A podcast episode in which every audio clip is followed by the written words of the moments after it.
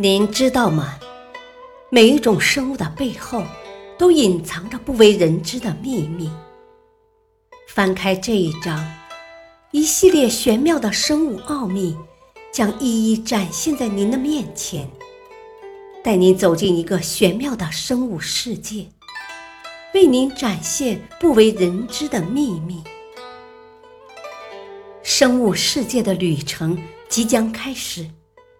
您会在这段神奇的旅途中收获更多的知识与快乐。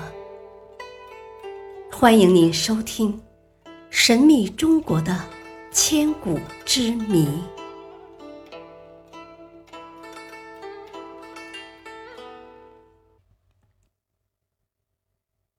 第二章：玄妙的生物奥秘。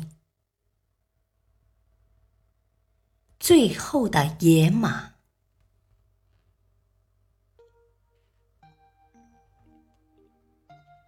清晨，温和的阳光洒在新疆卡拉麦里自然保护区的荒漠草原上。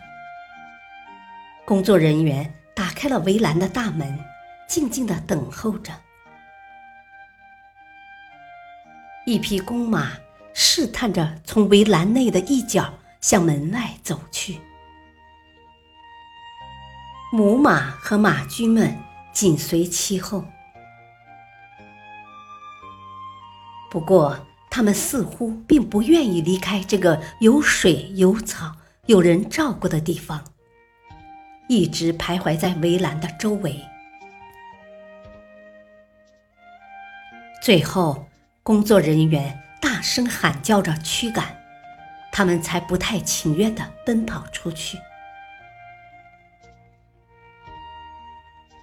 这就是曾经在这片土地上繁衍生息，但因掠杀而消失约一个世纪的新疆普氏野马。在有计划的人工训练下，他们将在他们的故土开始真正的野性生活。新疆野马是世界上现存的唯一的野生马，曾经广泛分布在亚洲原野上。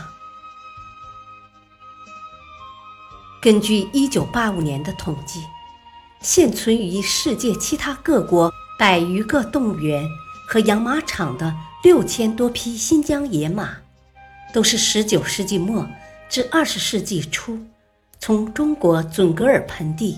和蒙古国西南边境捕捉去的少数新疆野马的后裔，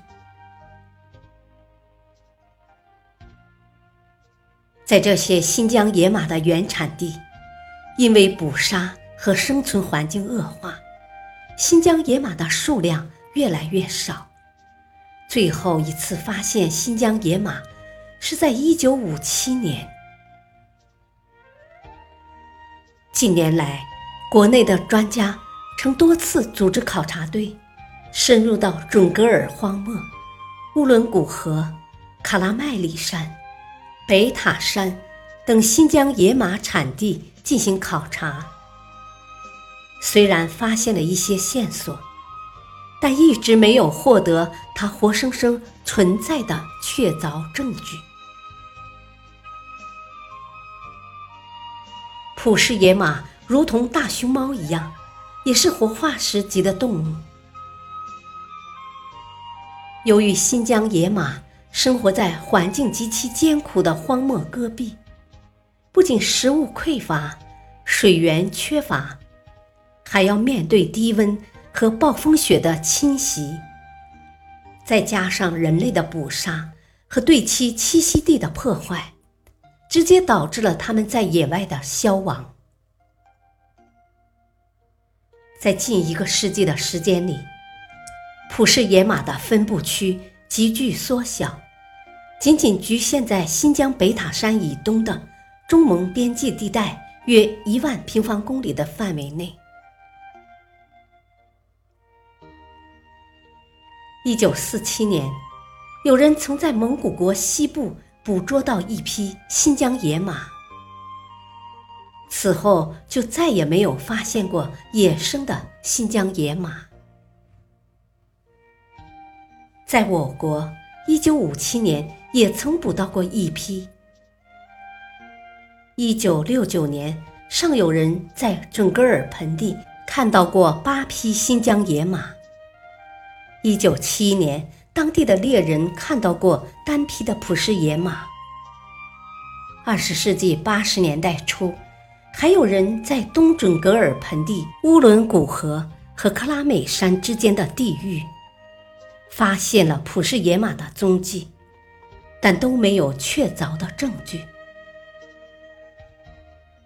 后来，新疆地区也时常传来发现新疆野马的消息。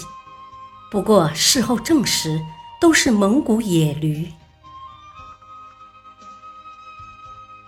通过对已经获得的情况的分析，专家们认为，如果自然界中还有新疆野马，其种群数量也已经十分稀少，不足以保证生物物种的生存。所以，野生的新疆野马很可能已经灭绝了。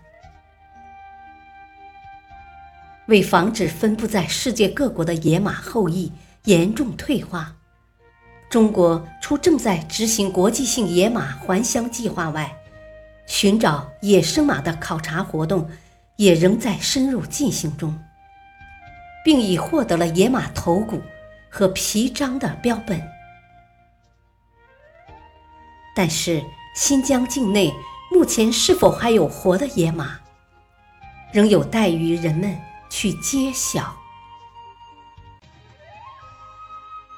感谢您的收听，下期继续播讲第二章玄妙的生物奥秘。